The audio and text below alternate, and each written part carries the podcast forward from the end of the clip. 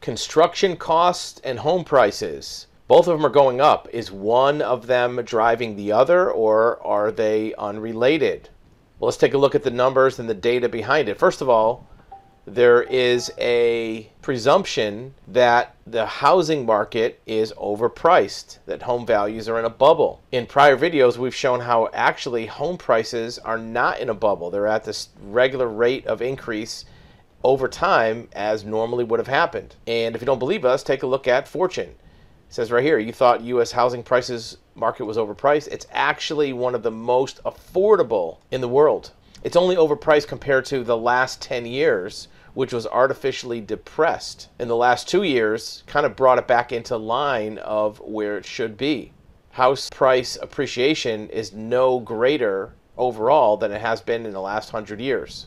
In fact, the catch up is so severe that it says housing market is changing so fast that if you wait just a few months you might pay an extra 20% and they're talking about your mortgage payment. Some of that 20% is because of the mortgage rate increases. So if you had considered buying a house let's say in november or december of 2021 at the price level that existed at that time and waited until march or april of 2022 between the interest rate increase and the house price increase, you might have a 20% higher mortgage payment. So if you had an example of a $1,500 mortgage payment, it might now be $1,800.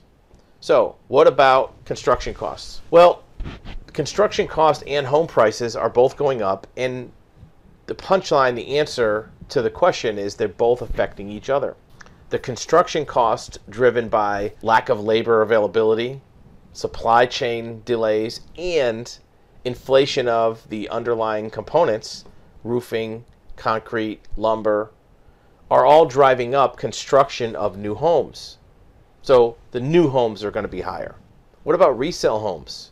How does construction costs affect the price of a resale home? Well, if new home values go up 20 or 25%, the resales are going to follow along because most people who buy a resale are going to peg the value compared to what a new home will cost. And it says right here, construction costs went up 17.5%. That's actually a little low. Between the lumber, the concrete, the labor, it's more like 22 to 23% is what the price, the construction cost of a new home went up. Now, the selling price is going to go up more than that because when your construction cost goes up, let's say 20%, by the time you add up markup, fixed cost, overhead, sales commission, your transaction price is going to go up maybe 25%. So if you had a house that would normally would have sold for $400,000 as a new home, after all these increases, that price might be $500,000, 25% increase.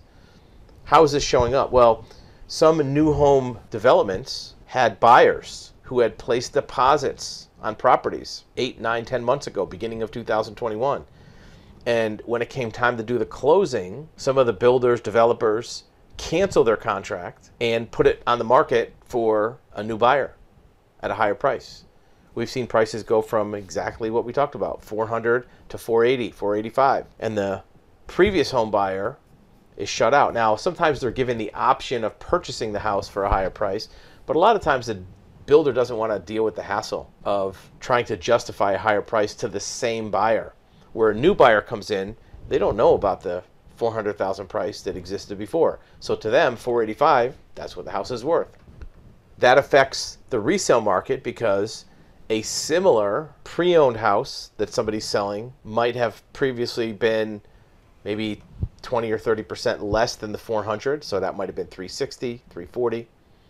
Well, now that house is going to sell for 400 to 410 it's going to pull the resale market up with it. Matter of fact, the buyer who pays 485 or 490 for that brand new house might be selling their house to be able to move into the new house. In fact, it's going to be tough to get them to agree to sell their house for 350 if their new house is 500 basically the same house only new so they're going to raise up their expectations on the resale side how is that going to also show up in higher end houses well when buyers start to look at a modest home that's 400, 450 or 500, a luxury home that used to be in the $500,000 range might be worth spending an extra 100 to 150 to get.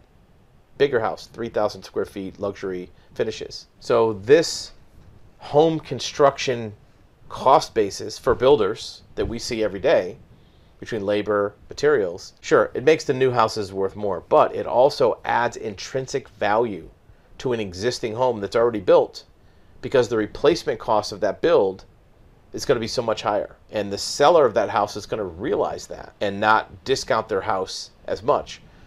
The other part of it is many homes that are resales have had a recent remodel. And if you factor in the cost of that remodel, again, it's going to affect the overall sale price market value of that new home. Resale homes are also able to sell for more because of comps.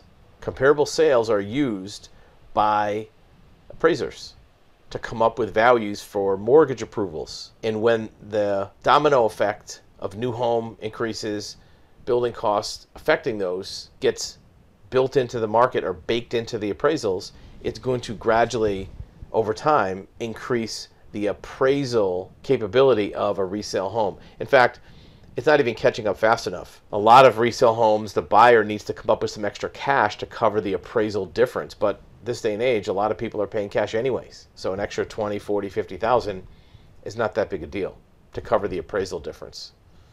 So if you're a builder, expect that your client, your buyer, is going to see higher prices and higher contract cost for a remodel or an addition as normal. You don't necessarily have to be at 200, 240 a square foot for a builder grade addition because the market is showing higher. In fact, you probably couldn't even deliver for that now, anyways, because of labor cost and materials. If you're a client, all the benchmarks that you've seen before are probably out the window because your builder has these additional costs. Another area that is often overlooked as a cost is insurance. The cost for builder insurance, whether it's workman's comp, general liability, all the other types of insurance, surety bonds that goes into a construction project are all elevated. Commercial lines insurance has seen a 20% increase in premiums just in the last 12 months. And some markets are even closed where if you're a builder, you may not be able to get the same coverage you had before the insurer and your agent may not have access to the markets to be able to provide you with a policy at all. So many builders are going to excess and surplus lines coverage, which also have higher premiums. So all of these factors go into making new home construction higher, remodels higher, and even the resales will follow suit to have the values of existing homes, as you've seen, go up. So neither one is really leading it. It's kind of in tandem, and the building costs might lead the resales, and then when resales jump up, it allows the market to be able to digest higher prices on the new homes.